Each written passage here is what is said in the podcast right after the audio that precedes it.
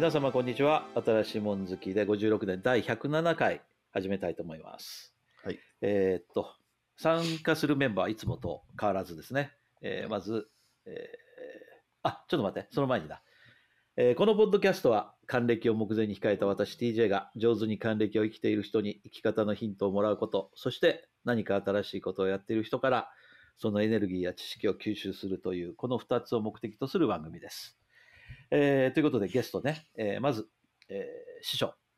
昭和39年、1回目の東京オリンピックがあった1964年にお父さんの海外駐在に帯同でサンフランシスコに移住。親の帰任時にもアメリカにとどまり、結局日本に帰国しなかった帰国子女、YKK 師匠です。よろしくお願いします。こんにちは。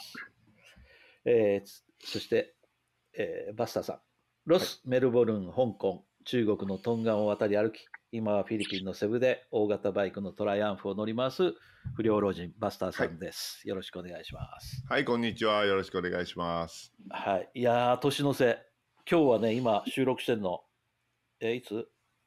えー、っと、28 ?29 日日？かな？28時だよ、今日。?28 28ですよ。かごめん、うん今日1月の28 28日、うん水曜日？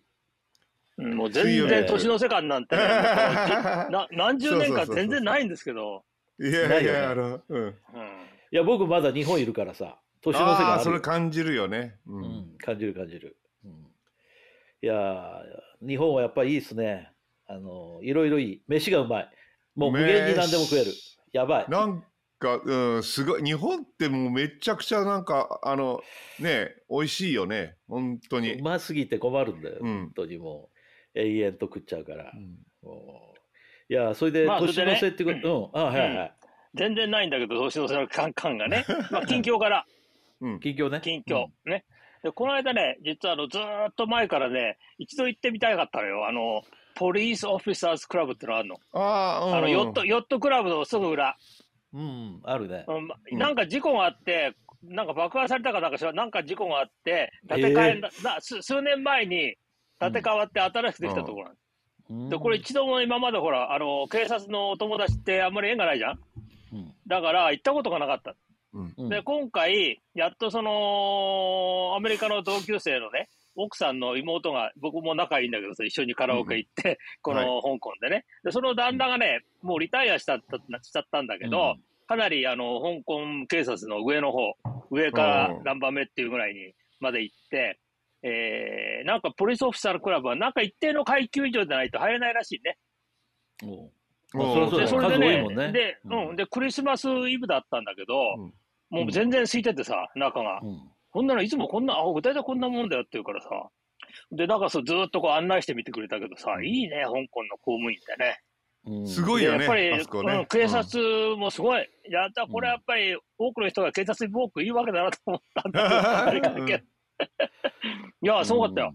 うん。うんあの、あれなかなか T- TJ と一緒に一回卓球誘われて行った思い出があるんですけど、あの、ソンヤンが、うちのソンヤンがポリスマンだったでしょ？だから、門国の後ろ、それ。門国は第一の方。うんうん、うんじゃなくて、あの、なんで、ヨットハーバー。あ、じ前だ。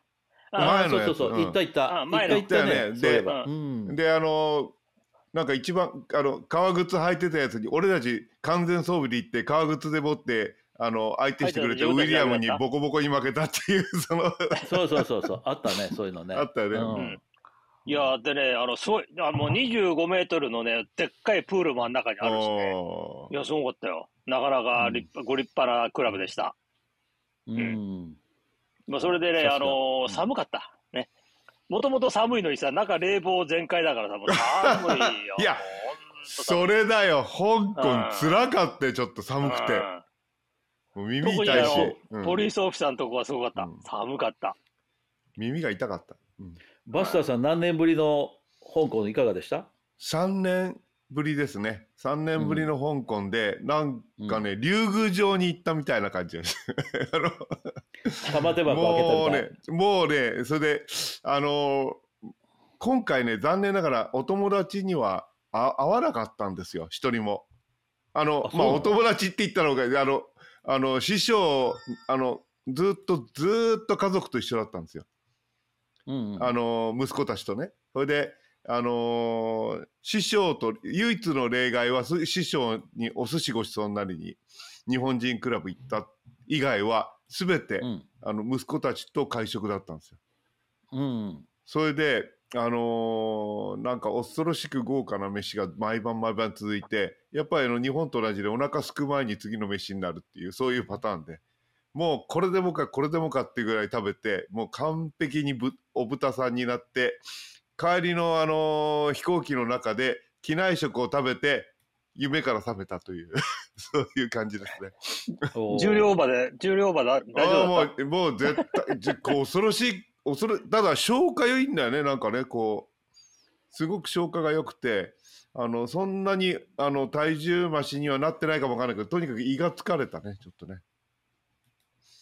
とにかく毎日毎日あの食べてました。いやーでもおうまかった。どうです？た値段は？高いって感じました？いやおあの全部払ってもらったんであんまり感じなかったんだけどなんかすごい あの大体さ毎食毎食あのフィリピンの2週間ぐらい2週間分ぐらいの食費使っててさもうなんかこう、途中から考えるやめたよ怖くなって。あのー今香港1ドルっていうのはフィリピン7ペソなんですよね大体。だからうん。100香港ドルが700ペソなんですよ。でその700ペソぐらいが大体その日給ろうーん日給日給ちょ日給は500ペソぐらいかな。だからうん。あのー、100香港ドルを使うとそのなんかすごく豪華に飯が食えるっていうそういう感じの国なんですよ。とはうん。本あのー香港ではまあこれ極論極論言うと大体800ドルぐらいあのいいところ行くとね800ドルとかうん1000ドルとか平気でかかっちゃうじゃん。た。うん。だから。あのうんビビちょっとビビりました。それで、うん救われたのがのんき。あ、のんきじゃねえ、ごめん。あの、ドンキ、ドンキ。のんきじゃないよ。ドンキ、ドンキ。どんどんドンキ。あれは恐ろしいね、ドンキ。あれはもう、あれ24時間オープンで、あのあそこでお刺身を買って、ご飯を買って、ホテルで食べたんですけど、あの、たまたま、あの、えーノーアポの日が1回あったんで、食べたんですけど、すごいもう超豪華な感じがしましたね。うん。お刺身あのしあの鮭のお刺身とかサーモンね。サーモンとか、うん。中トロとかたくさん買ってきて食べてもう最高でした。あいいね。あのうん。あのもうであのグルテンフリーが結構香港充実してきてあの、なんとかイタリアンイタリアンとかね行ったんですけど、あのグルテンフあのフリーのメニューがちゃんと別枠で設けられてたりそれからうん。一番最後の日はあのミシュランのグレードになってる、あのクートンあのフートンっていうあのレストランがあるんですけどねチムサー町に。うん、あるあでる。そ,、うん。うん。そある。それがさその入った瞬間もうなんか映画館みたいな感じなんですよ。ままあ、うん。あのすごくミニマムな照明でその食事をするんですけど何何かっていうと、そのうん。あのー海に面してるのであれが見えるのね。ライトショーが見れるのね。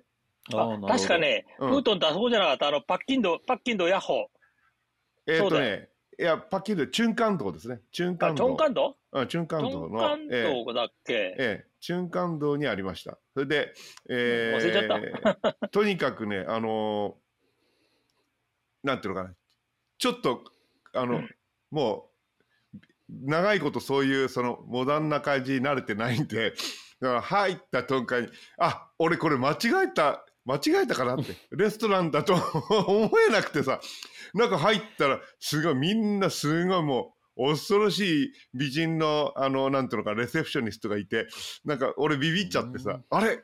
なんか俺間違えたかもわかんないけど、たらクートンって書いてあるから、あここクートなンっていうレストランです何の店なのそれ？中華？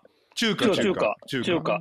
僕一回だけ行ったことあるよ。うん。ずいぶん。前だけどさない。わ。それでうん。で行って、それで、まあ、あの、まあ、あの、あ子供たちが、あの、なんていうかね、あ飯、あの、アレンジしてくれたんだけど、その嫁さんなんかにも、なんか、あの、グリーンのほら、あの、目のみたいなのをプレゼントされたりして、すごいもう、なんか、ちょっと半泣きになって、うん。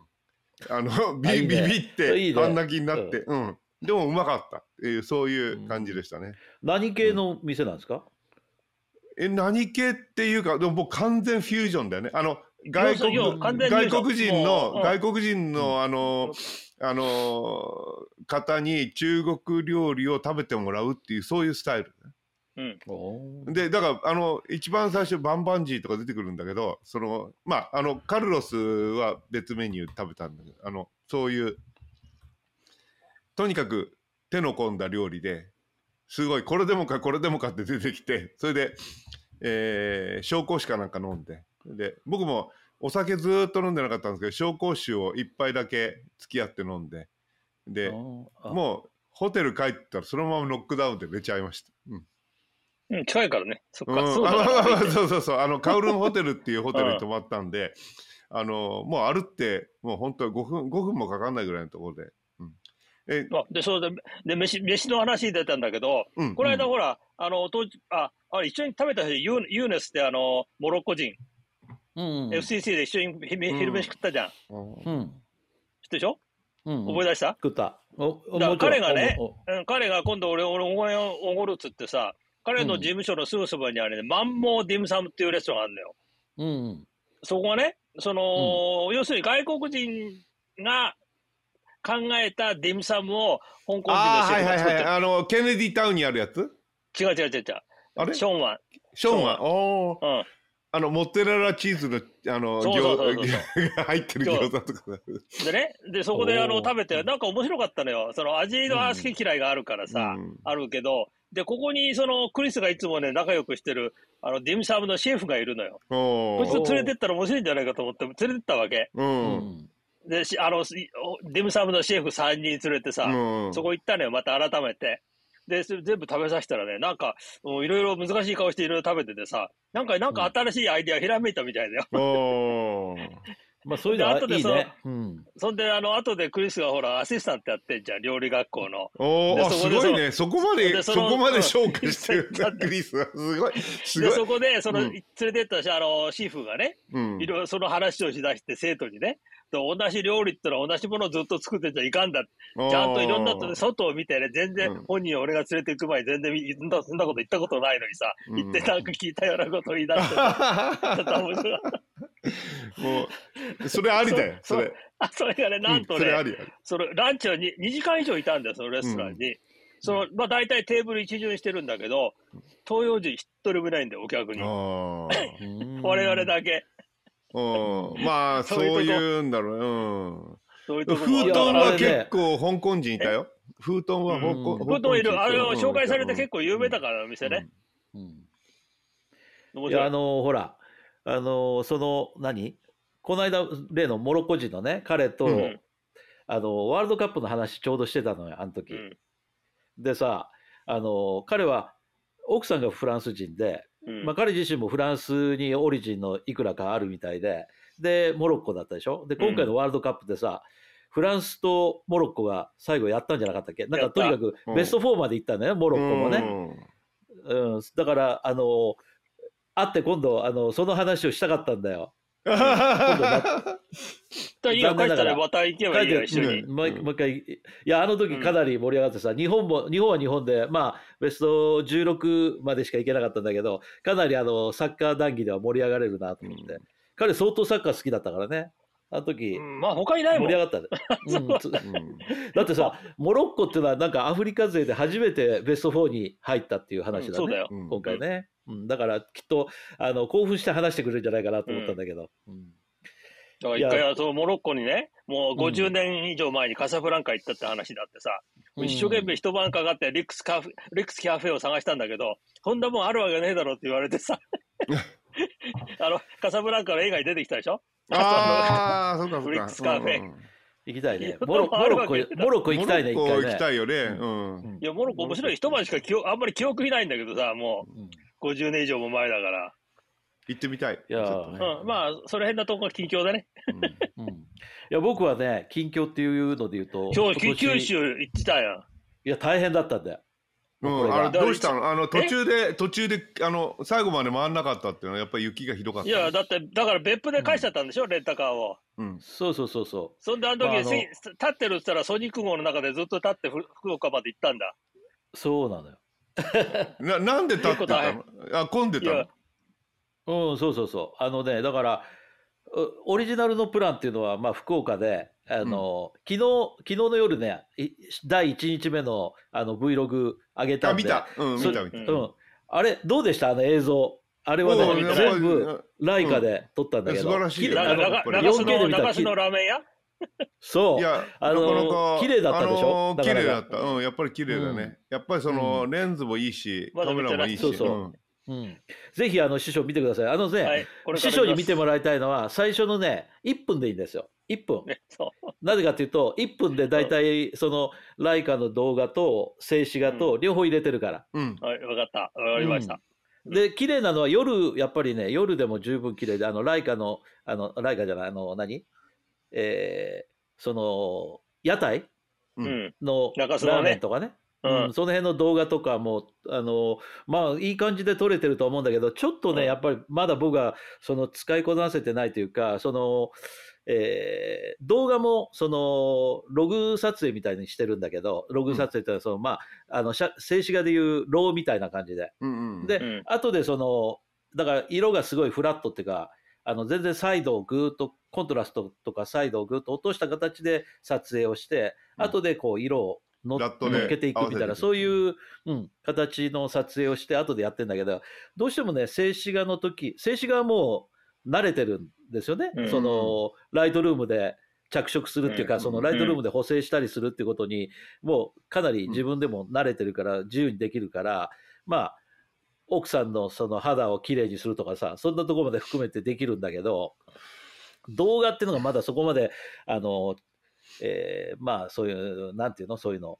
うん。難しいよね、ちょっとね。カラグレっていうかね。それはうん。うん。そうそう。うんラッあのラッそう。バスターさんが今言ったラットっていうルックアップテーブルっていうねそういうのがライカからもう出てるんですよ。だからログ撮影して後で自分でルッあのライカが手出してる純正のラットを当てるってこともあるんだけど、当てたらね色がねもうそうナチュラルっていうやつと、まあ、2つぐらいモードがあるんだけどどっちにしてもちょっと違うなというあ感じでそれで自分つくなっちゃうんう。うんそうそうそう。で、うん。自分なりのやつにしてみたんだけど、だからできるだけナチュラルにしたんだけど、まあ、ちょっと数やらないとわかんないよね。そうだね、静止画とこう、両方合わせると、例えば同じラーメンを動画の時、静止画の時でこう合わせるとさ、うん。あ変わって見えちゃう。ょっと色味が、うんうん。変わって見えちゃうんだよね。その辺、もっとちょっと勉強しなきゃいけないなと、うん。こ今回も。まあ、あの、例のほら、前、あの、和田さんと一緒に行った福岡の岩田屋っていうデパートのさ、下にある、ライカストア。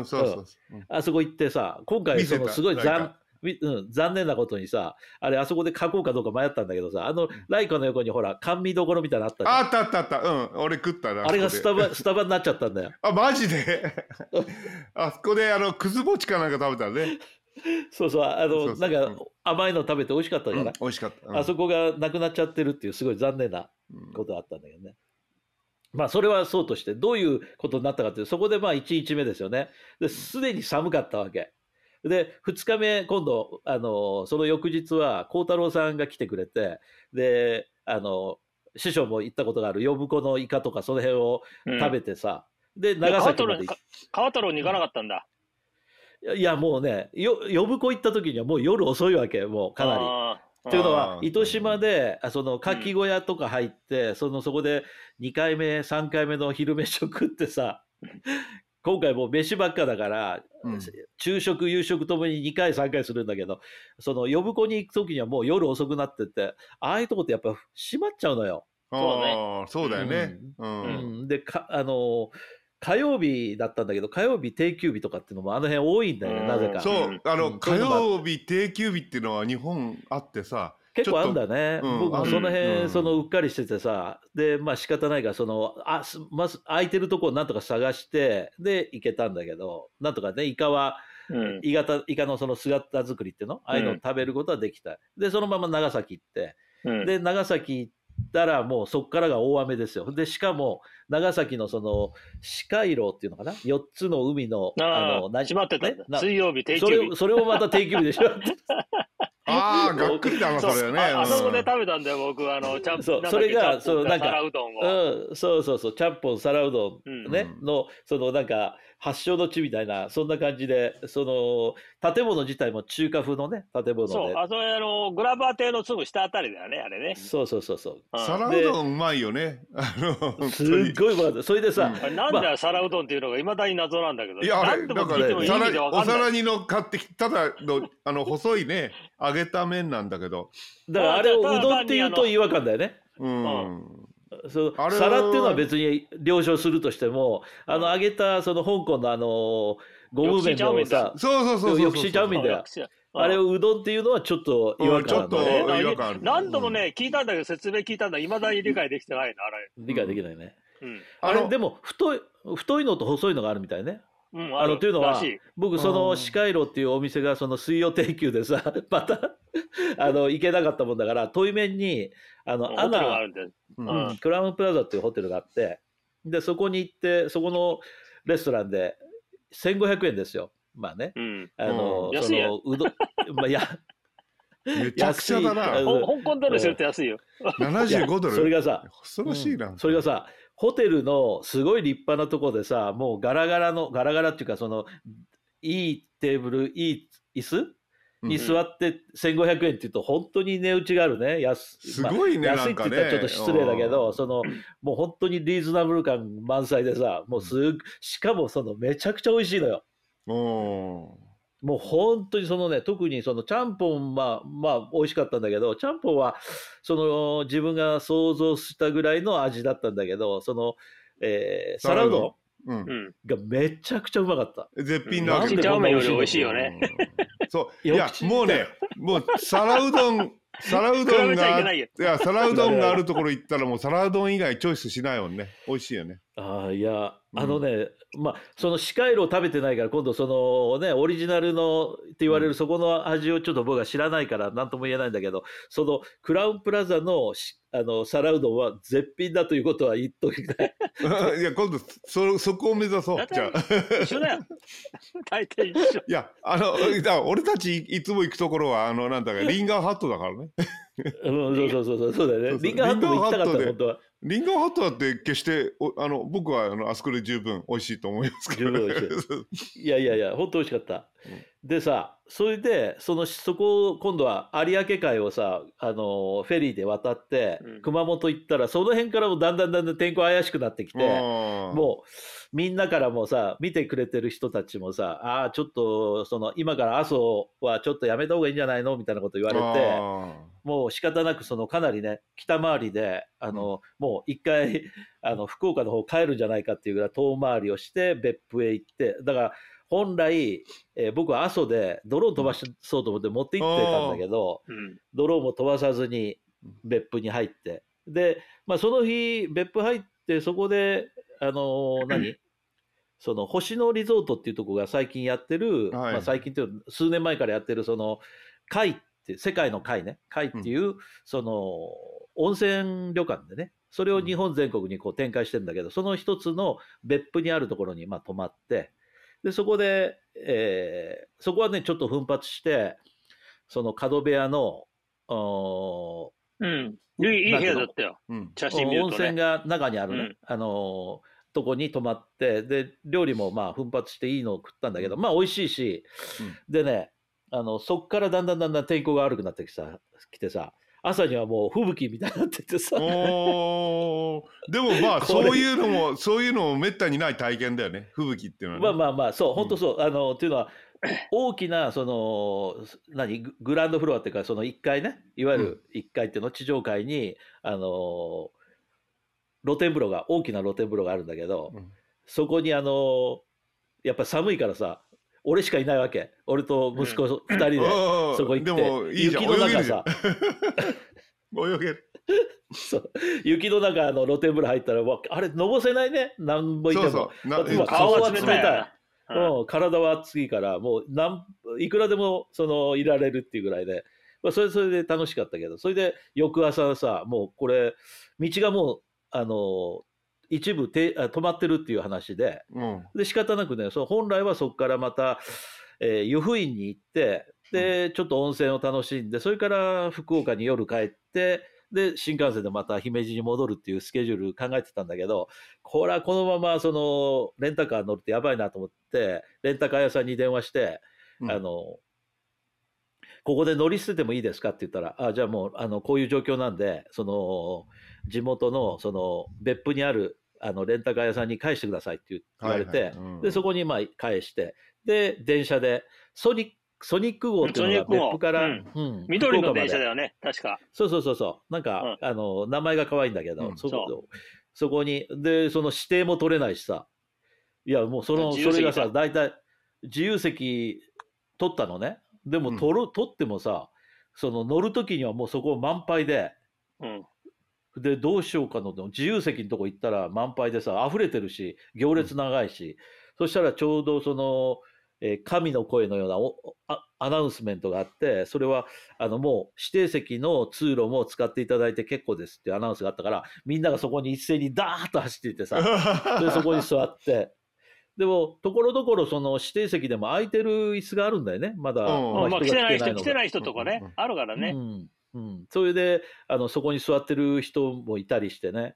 でもまあ僕はちょっとさすがにそれもまずいのかなと思って。結局電車ももう信号待ちとか信号の点検待ちとかで2時間以上かかったかな、いや結局大変だったねそれね、うん。そこに立たされてさ、うん、もう仕方なく立ちながら。まあそれもまた本当バスターさん外見てると吹雪だしさあこのなんか車で帰ったらなんか立ち往生したりするよりはまあまうん。マシだったかなと思って、ね。あそれはそうだ、うん、まあそりゃで帰ってきたと、うん。うん。そんな感じですね。もう安全そ第一だ、ね、れが僕の近況。安全はい。い第一。やそれでまあ姫路にあの、ね、あの問題なく帰れましたと。ああよかでった。とにかく、うん、これで4日間、まあ、4泊5日かなの動画をちょっとまとめたいと思うんでね、またぜひ、それをまとめるっていうのは、もう本当に我々、もう家族でこんな行くことってないと思うんですよね。ないよね。息子も。うん。たまたまその今なんか会社がもうワークフロムホームの延長でうんうん。日本に行くんだったら日本行ってもいいよと。で別に日本から仕事してもいいしって言われてて。うん。そういうそういうのもあってちょうど来れたから、まあ、こんなこともまあないから最後だなと思ったんだけどね。というそんな感じですね。まあそうだね。この年になるともう家族旅行っていうのはねなかなかできなくなるよね、だからと思うんですよね。で今回だから香港なんかさ香港って一番人生の中で一番長く住んだところだからあのーうんそやっぱり懐かし懐かしくて涙出たね、うん。ちょっとね。あのいろんなところ行って思い出して。あ、えーああの例えばどこが、うんモンコックとか、あだからの TJ さんはさ香港住んでるからあの、うん。あんまり涙も出てこないと思うけど あの、うん。なんていうのあのなんていうのあのスワブテストやりに、えーホーマンティン行ったんだよね。ででホーマンティンってやっぱりモンコックのお隣じゃないですか。だから、あのあの辺にタイピンドに住んでたりあのウォーターロードとか、要するにそのうん、ダンダスストリートなんかも近いしね。うん。だからそういうところ行った時に、いやーなんかあここでほらカルロスとかキアラと一緒に行ってだからあここら辺でカルロス遊んだよねなんていう話して。うん。でこうふっとこううんうん。うん、そうそうそう。確かに。うん。そうだよ。だから楽しかったよ。うん。うん、そうだよね。えーそれでね、うん。ちょっとね、今から、あの、いくらか、これまであの、コメントいただいてたりするんで、うん。ちょっとはいはい。それ、あの、いくつか読んでいきますね。はい。いつもあの、くださるね、純坂巻さんが、はいはい坂巻さん、はい。えーあの、バスターさんのあの、血圧計の話とか、あの辺に、はいはいはいはい。あのはい。うん、ちょっとよ読みますね。はい。えー今回も楽しく最後まで拝見しました。オムロン保守的ですね。まずね、オムロン保守的です やっぱりいね。けないの、このオムロンってやっぱり。いや、あのね、やっぱり高めなんだよいやいや、あのね、こう、薬を飲み出して、あの、て40ミリグラムで、あの、ま、薬を飲み出して4日目ぐらいからね、うん。劇的に下がっちゃってる、今。よかったね今、だそれは。上がね、まあこういうのあ110から120の間。下はそれはもう70から80。もう適正も適正。超、超適正血圧に戻りました。もう飲まなくていいんじゃない？もう飲まなくていいんじゃない？もう、もうお風呂でいいんじゃない？のお風呂 お風呂で。で続けてね我が家、それからあの病院で子供を産んだっていうような話があったでしょ、あのはいあった。僕が、うんうん。でバプテバプテストで産んだっていう、うん。でそれについてね我が家2人目以降は香港の公立病院で出産しましたと。公立病院なんです。うん。毎回1泊2日 あるいは2泊3日だったと記憶しております、うん。行きは家内一人で家内一人でタクシーで向かい帰りは子供と家内と私でタクシーで戻るという感じでした。すごいよね。こあの公立病院っていうオプションはいい、二日ね、だからもう陣痛始まってから行かれたってそういうことだね、そういう人もちゃんといるんだね、いやいるん。いこれすごい勉強になった、うん。すごいね。うん。いや自分の考え方ちょっとあのよく狭かったなとでとにかく驚いたのはその毎単の金額毎単、うん毎単っていうのはあの毎単お勘定っていうあのお勘定ね。請求書。請求書そう僕らの間は毎単って言うと普通なんだけど 日本の人は毎単って言っても分かんないね毎単っていうのはやっぱりねそのレストランでお勘定とかお会計っていう時にあの毎単ってね日本日本で一番困るのがお勘定だよね。毎単って言っちゃうよね。どうしてもまだ。いや、毎単単ってほら、あの、中国全土でか通じる広東語ですからねそう。そうだね。そうそうそううんうん。で続けてね、えー、毎単の金額が驚くべきだったとでその金額香港ドル250ドル前後だったと覚えている今そんなもんだよ。だって、一泊、一泊確かね、100ドルぐらいなんだよ。あの、入院費が。だその他、その他一切かかんないんだよね、うんほとんど。医療費ってのだからはなんだからこ。ちょっと日本の人に分かるように言うと言うとその1泊2日だか2泊3日でその分娩っていうか出産をしてで帰りにあの勘定してくださいって言ったら、まあ250だから約5000円以下4 5千そうだ円でね。うんでしたよ4800円ぐらいか。うん日本の健康保険より安いよ。安いよね。うんうんで、うんまあ、えー桁間違えてませんっていう感じだったんだけど、まあ、20年近くほど前のことですと。ででも20年近く前にはまあ4 5千円で子供がそうそうそう産めたと、香港の公立病院。うん。まあ、であのこういう言い方するとなんかその日本の人があの勘違いするかもしれないけど香港の公立病院っていうのは設備っていうのはすごい最新鋭なんまあですよ、ね。最新鋭だよね。で、おお医者さんうも、んお医者プさんもライベートもパブリックも一緒なんほとんど一一緒なん緒だからね、本当にその設備も最新の設備があるから、別にその劣ってるから安いとか、そういうことじゃないんですよね。むしろその、えー香港で請求されるのは、泊まるという一泊、まあ、1000円、500円か2000円の費用と、あとはその実際に使ったその包帯だとか、消耗品の金額を請求されるんですよね。うんで、人件費に関してはただっていうか、その無料で提供されるっていうのが、その香社会保障のあ病院のの一環だからね。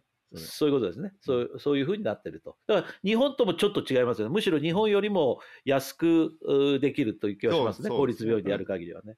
ただ、その目的が、目的によってはね、全然その、おパブリックの場合は良くないことがありますからね。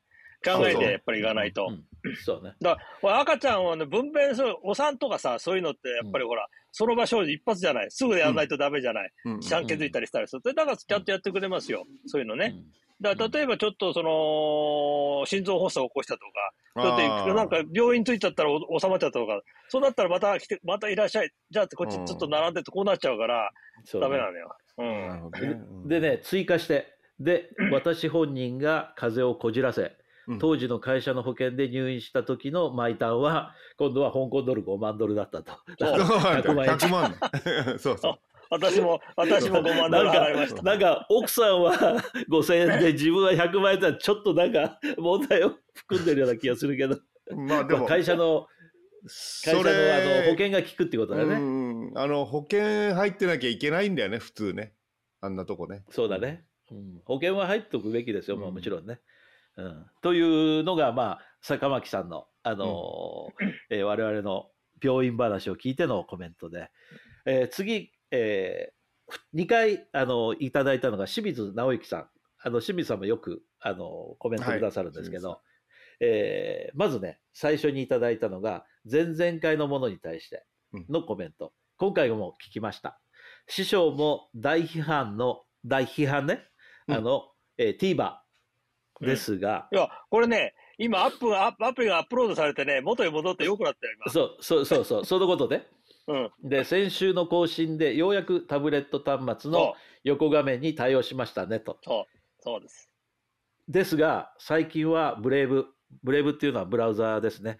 あの、うんブレイブってご存知ですか？あの、まあ、えー、Chrome 使ってる人が多いよね。で、アップルだとサファリ使ってる人多いと思うんだけど、ブレイブっていうのも結構、あの僕もブレイブよく使うんだけど、ブレイブっていうのが、まあ、あのコマーシャルブロックするとか、そういうことができやすいとかいろいろあるんだけど、そういうブレイブっていう、あのスペルで言うとね、B、B ね、AB の B に、使ったことない。RAVE、あブレイブレイブブっていう、ブレイブうん。ブレイブってのがあるんだけど、あの、なかなかいい。勇気がいるんだよ、そういうのを使うの。勇気がブレイブじゃなきゃだからブレイブね。うん。そうそう。そう。で、いや、っていうかね、フリーのうん。うん。まあまあ、えーうん広告フリーの環境、そう、こ広告フリーにすごいしやすいんですよ。ブロックしてくれるんですよ。アドブロックが。それから、あえー iPad mini 5では TVer のログインができるのですが、iPhone、iPad Pro 11インチではログインできない現象が出ており、うんあまりお勧めはできませんと。うんまあ、そういう問題もあるよってことですね。うんで、バスターさんが一時、う。うんんえーバスターさんが一時帰国されていたので、島地さんのバーにお誘いしようと思っているうちにもろ戻られているようで、機会を逃しましたと。ああ本当ありがとうございます。まあただね今回もね、もううんとにかく3年間行かなかったことでやらなきゃいけないことが本当にたくさんあってね、あのまず免許証がね、あるもんね。まあ免許だなんだかんだからあのその区役所行ってその東本もらったりとかなのに結構時間かかるんだよねちょろちょろちょろちょろ。いろいろかかるね、本当ね、日うん本はね。ちょっとね、うん今回もそのパッパッとできないとうんこあるね。パッパッとできないで香港のスピード感に比べて、ちょっと日本はあの嫌だなって思うことは、僕も今回いくつかあった。うんあるね。時間がかかるねちょっとね、うん。で続いてね、えーまあ、その島地さんのバーに行けなかったっていうことに続いて、えー自由奔放な師匠とバスターさんの手た手綱手綱を操る TJ さんの手腕はいつもひそか密かに感服しておりますと。俺自由奔放か俺？え え いや要するに自由奔放っていうのはあの自分が喋りたいことを喋る。うん喋りたいことを喋りたいタイミングで話すっていうね、うでそれをたまにほらこう戻さなきゃいけないことって俺あるんですよ、うんそう。多分気づかないと思うんだけど。まあいつものことだね。いや、そういう ことを言う人は多いよ。うん。そうそううそう、ん。だからやっぱり、あれは違う違う違う。あれはじゃあ DJ が引っ張ってるからあしょうがないなじゃあこの辺でゆるあの帰ってやるかっていうその親心もあるんだよね。あのまあ戻してくれるのそうそうくださってるそうそうそうそう。ありがとう。う。ん。角が立たないようにこうでこう。なるほど。なるほど。柔軟な思想でさ、そうそう。それ忘れてもらっちゃいけない。無理やり引っ張られてるわけじゃないんだ。協力して帰ってるんだから。これがもうそのそもそもそういうことだね。いやいや、マジな話で、そういうふうに感じてる人多いよ。うん。言う多いまあそれはそう言ってくれるかまあやっぱりね、かトーチ君は立派なんだよ。大大大大大したもんだよ。全然違うよ。ありがとうございそうそうえーそれからね、えー続けて、これは前回の、あのーあれにコメントをいただいたんですけど、今回も最後まで聞きました。同じね、清水さん。うんうんえー今回もし最後まで聞きました。IIJ ミオでデータ通信でできなかった件について APN の設定に失敗していたのではありませんか ?TJ さんの日本通信の事例と同様他の APN プロファイルと競合していたか、うん適切な APN プロファイルが設定されていなかったのではないかと推測していますと。IIJ ミオのプロファイル設定は次のウェブサイトからもしくは公式アプリ、うん IIJ ミオクーポンスイッチ、ミオポンが便利です。ということで、えー清水さんは10年以上の IIJ ミオユーザーなんですね。で、これ、あの、ちょっともう一回、あの、今回だけ聞いた人のためにおさらいすると、それからさらに僕の今後の方針っていうのを、あの、話したいんだけど、まあ、日本に行くことが増えてきましたっていうことで、まあ、我々3人ともね、ずっと、えーフィリピンや香港から出れなかったわけだけど、まあ、ここへ来て、ようやく、その、解禁っていうか、開国というか、あの移動ができるようになってきてで僕なんかは日本に戻ることが増えるので日本での通信環境向上ということで、えーどこにしようかってこと、一番最初、はポボっていう、あのまあ、au が、えーやっているそのトッピングベースのサービスっていうのをまず入りましたと。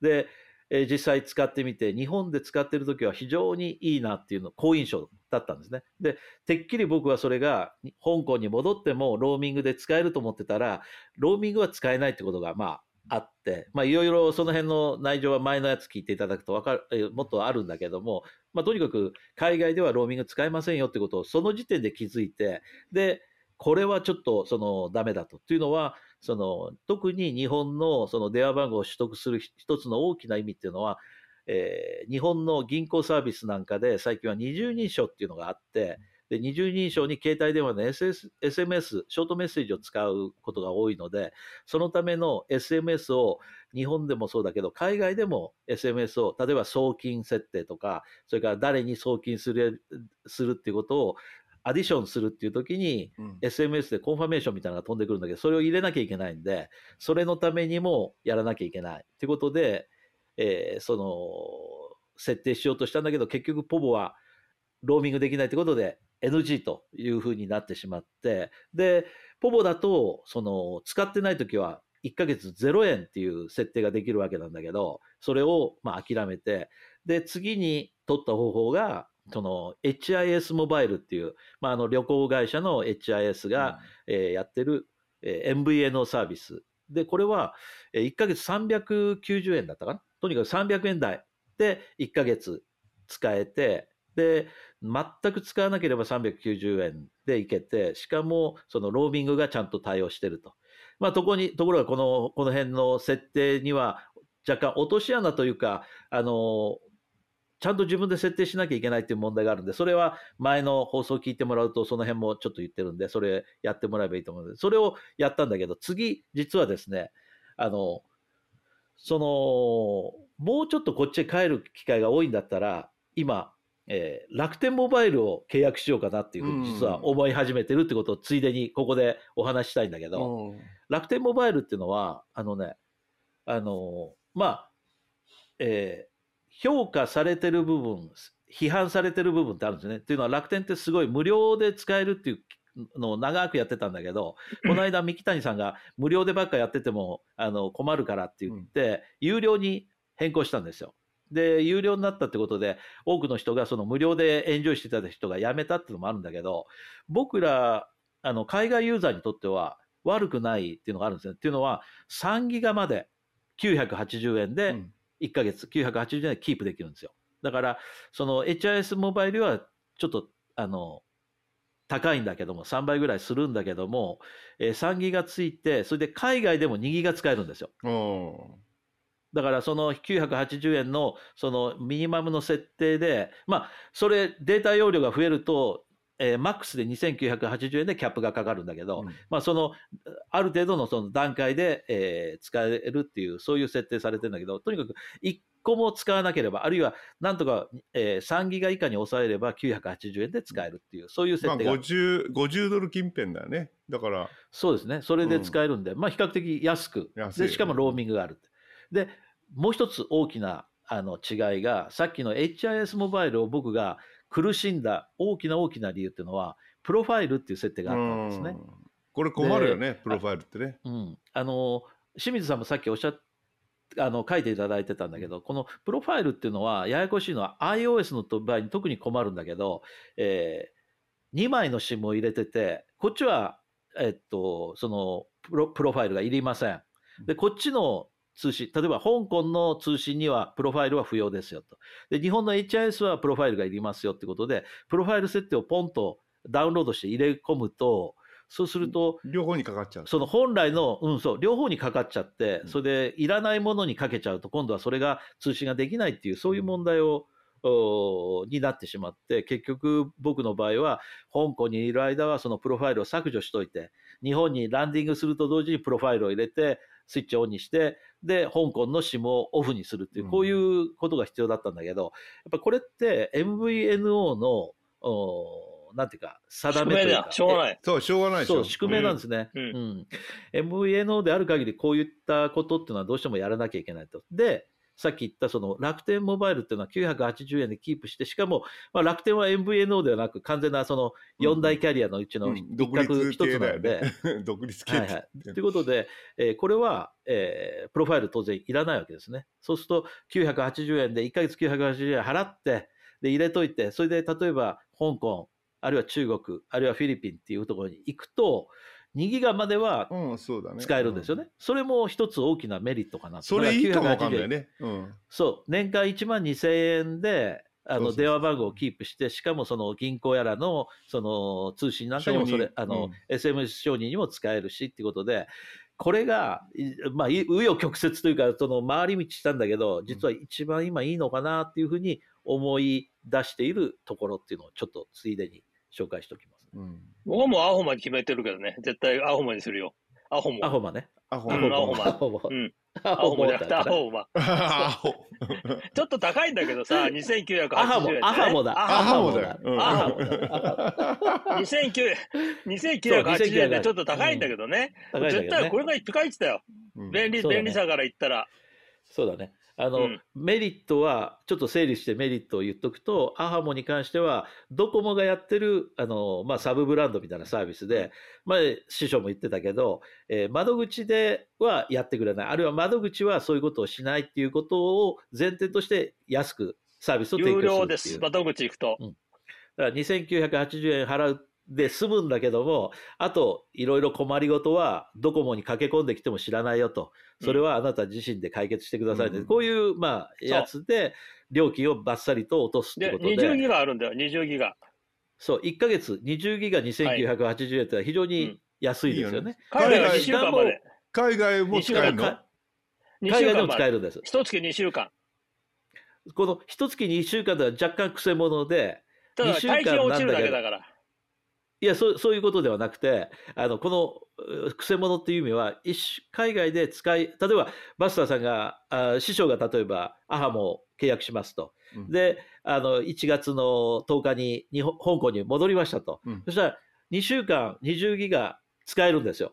うん。ところが、次20ギガ使い終わる、あるいは20ギガ使う途中でもですね、10ギガ使った時点で2週間過ぎたら、そこでパタッとこの通信が止まるわけですね。うん通信止まらないの。止まるの。止まるんです。た止まらない。書いてあるから。ウ止まるに書いてあるよいや。それは日本の場合でしょ、日本の場合でしょ？日本の場合海外行っても止まらないよ。かそれは2週間は止まらないんですよ。いや、2週間過ぎても書いてあるんだから、ちゃんと。ウェブにちゃんと書いてある。海外でもそうですよ。大気が落ちて、SMS とか、あの、テキストベースだったら OK だけど、ウェブブラウザには無理。いや、それがですね、師匠、その2週間っていう、そその、じゃあ2週間っていうのは何が2週間かっていうことですね。うん。何が2週間かっていうことは、師匠わかります？だから、?2 これは週間は使えるってこと。海外行って、ローミング状態で通信した時点からですよ。そう、そこから2週間経ったら、じゃあ何が起こると思います？なた大金落ちるって書いてあるよ。大気落ちるではなくて、通信ができなくなるんですよ。そうっていうふうには書いてないよ。うん、それはもう周りでみんな使ってる人がみんな言ってる。今、本当？2週間で、それうん、で、日本に戻るとまたリセットされるんですよ。だから1か、1ヶ月2週間っていうのは、それは事実ではあるんだけど、その、次にその、翌月、師匠が例えば日本に戻らないままに使いすぎると、翌月のそいやの、僕はね、えーいいのよ。あの、要するに通信しないんだから、香港に来たら。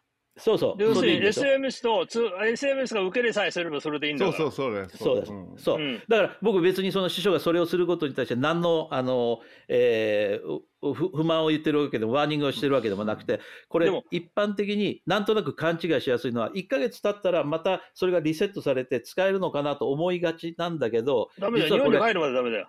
日本に帰るまでダメ帰るまでダメなの。それは知ってますよ。そうだけど、そうですよね。ウェブには、あの速度が落ちると書いてある。通信できないとは書いてないわけ。2週間、にあの2週間経つと、でも多分、まあ、それ一回試してみてください。一回試してみるけどね、自分でね。うんあのい僕の周りのほら山根さんとかもうすでにうん契約して何ヶ月も使ってるから、彼なんてずっとそれを使い使い続けてるわけだよ。で、でパチャッと速度がだって 128K とかだったらそれ通信できないよ。いやそういう意味じゃないんですよ僕が言ってるのは、彼自身が20ギガたでそのなあのその後例えばそれで、えーもうあーその翌翌月になったらリセットされるとかそういうことではなく切れちゃうよってことを言ってるそんなのそんなのだってウェブにそう書いたんだから僕ちゃんと知ってるよ。日本に帰るまでリセットされないんだかそうそうそうそういうら。ことね、そういうことなんです。うん。うんそうそれそれだけはちょっとね、まあ、うんでも、いやいやまあい一それは般的にはだからいいですよ。別にそれ怒るほどのはことじゃないですよ。あの事現地支。部があるから僕、師匠に言ってるんじゃなくて、うん皆さんに言ってるんですよ、今。うんだから、だから師匠はそれでハッピーだ僕ら僕らみたいに、まあ、僕らみたいに香港に来たら香港の通信環境あるから、うん一切使わないわけですよ。だから、要は、実際に SMS が受け取 SMS れだけ受ければば、うんうん来て使え使えなくしてくれるのだったらどうでもいいわけ、早い話が。そう。だからそれが楽天とのちょっとした違いなんですね。うん。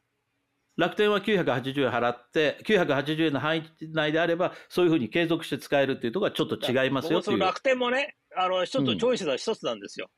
で、うん今は、今入ってるフリーテルも、まあ、楽天に買収されてるから、基本的に楽天の会社なんですよ。多分ね。だから、うんだけど一応同じ会社だから、そういう切り替えてくれりゃいいんじゃないのっつったら、一旦 MNF、あの、MPF で、MPF じゃなくて、MNP。MNP ね。MNP MNP ね。MNP で出してくださいって、もう一回楽天と契約さいって言われたの。だめんどくせえな、うんそんなことするんならどこでも一緒じゃんと思ったわけ。でも多分 MNP するって言っても、あの今すごく簡単あの楽天もオンラインでできちゃうんですよね。うん、だから、それで楽天の方が楽だったら、楽天でも僕はいいわけ、どうでも。うんうんそうですよね。だから番号キープできね。僕ら的なその20ギガ使う必要僕らないですよね。むしろ香港のあの、うん契約してるのがもうすでに使い切れないほどある人間にしてみたら。あのアハモよりも楽天の方が使いやすいかなと。で、その心配する人たちは楽天の日本のカバー率っていうのが非常に、まあ、そうなんだよまあ他のキャリアに比べて低いっていうね。あのそうまあ今いう問題があるからは分かんないけど、まあ、何年か前なんか、ういろんなとこ日本で旅行した時は、やっぱりね、ドコモだったら一番つながつながるわけよ。そうですね。うん。まあ、今もそういう、まあ、ソフトバンク今はかドコモか au か、その辺はそれなりにつながるだろうけど、うん。楽天はどうしても、その、国内でもまだローミングしたりうん。っていうことがあるみたいなんでね、うん。あの他キャリアへのローミングっていう、そういう問題があるから、そのつながりっていう意味では若干あの悪いんで、でも僕ら海外ユーザーにしてみたら、その日本でそこまでその変なとこ行くわけでもないから。行くかってこと、うん。それはあります。その通りです。だから海外で運用する限りにおいては日本のカバー率とは一切関係ないわけで、そうすると総合的に考えるとですよ。楽天っていうのは一つのチョイスかなっていうことをちょっと、まあ。だからね、そそういうふうに割り切ればさ、うん。今の僕、うん。まああの、フリーテルでもいいわけよ。全然問題ないんだけど、ただ、うん 4G、4G しか繋がらないという、うん。これが馬尺に合わないという、こういう、これだけのことだよね。いや僕なんかはもう割り切っちゃって電話機変えるから、あの HIS でいいと思う。あのーうん。その SMS だけ受け取れればいいか。ら、まあうん。そう、自分が、まあで自分が問題、も問題なきゃそれで一番いいんだよ、それそれで。で日本行った時はその旅行者支部でもいいと思う、どうせ1週間ぐらいしかいないから、あのうん。その間にそれをもうあの買って捨てるタイプの支部でいいと思ううん。まあまあそれそうやってまあ。各社各用だと思いますよ。そういうのは。そうですね。人のだから使い勝手でねそのそういう煩わしいことを考えたくないっていう場合は、うん。一番その旅行者用のし、あのプリペイドシムっていうのがまあいいなとは思うんですけど、うん。旅行者用のああいうシムもだんだんあの少なくなりつつまあ、あるとは思あうんですよね。のダメかもわかんない。うん。だそしたら、あうん。のポボをね、ポボだっけ？うんそれ一個も持ってればポボはいいですよ。そうそうそうそう。ポボ持ってて、まあのうん。だ一個持たなくても、うん。あの行くときに申請しとけばいい。あの一日で来ますからね。そうそうそうそう。そうそうそれで結局ね、我々があった贅沢なんだよ、こういう話そうそうっていうのは早い話がね。うん。そう。そうそうそうそう。あのーえーだから僕はもう海外にいる時の SMS が受け取れるだけでもうそれでハッピーですね。そうすればそう。あのそうそうそう。あのあ見たいものとか。それでバスターさんやっていただきました。あの HIS モバイルのそのローミングの設定をオンにするっていう。い1月に行くまで 1月に行くまでやってない、あの1月に行ってその SIM を受け取れるまでは、あのああそうかそう SIM かがまだ日本にあるんです。日本にあるんだね。ええあなるほど。あ行のそれやる瞬間だけちょっとちょっとした5万円とかいうオプション選ばされるんで恐怖感ありますあけど。5万円5万円って。まあそれがちょっとねビビあるっていう。りますんで、うん。うん。まあ、そんな感じで、うん。まあ、ということで、えーこれ前半。あね、前半なんだけど、これはもう明日にでもこれ公開したいんですよ。とい。うのは、うん。年末をでね、ね。あの年を変わるということで、これ、そうだね。これを年末を最後にしたいと思うんで、はいということで、ここで、あの今年も1年ね、聞いていただいた皆様、本当に良いお年をお迎えください。皆様、はい、良いお年をお迎えください。次回は、あの、新年になってからってことになりますよね。そうですえっね。とあ、の何月、えー。っと、1月1日は何曜日？え、月曜日？1日。曜日か。わかんない。わかんない。もう何曜日だかわかんなくなっちゃっ1月1日ですちょっとた。待って。1月、ちょっと待って。僕のスマホを見ると。いやー、もう難し。日曜日が月曜日。日だよ。日曜日だあ。の携帯新しくしたらさ、29あ、が日曜日が、そうだね。金だから月曜日に日曜日ですね。1月1日は日曜日ですね。そうですねん日曜日だから次、次は新年、新しいので、この、あと継続して撮るんだけど、それ1月 1日に、かあ1月2日かに、明けましておめでとうで始めたいと思うんで。ということで、今年も本当1年お世話になりました。はい、お世話になりました。良いお年をお迎えください。良いお年を。ねはい、はいそれではまた、さよなら。はい、さよなら。